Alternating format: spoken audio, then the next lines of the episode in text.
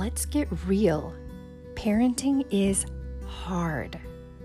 I'm Natanya Ray, parent of a neurodiverse kiddo and child development specialist and parent coach working with neurodiverse families.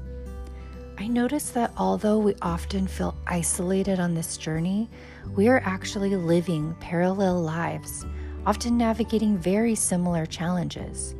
So we started this podcast, It's a Neuro Day, for real talk about parenting neurodiverse kiddos and how to human together.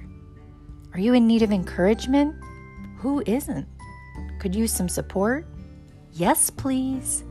So meet me at It's a Neuro Day podcast for inspiration, information, and community.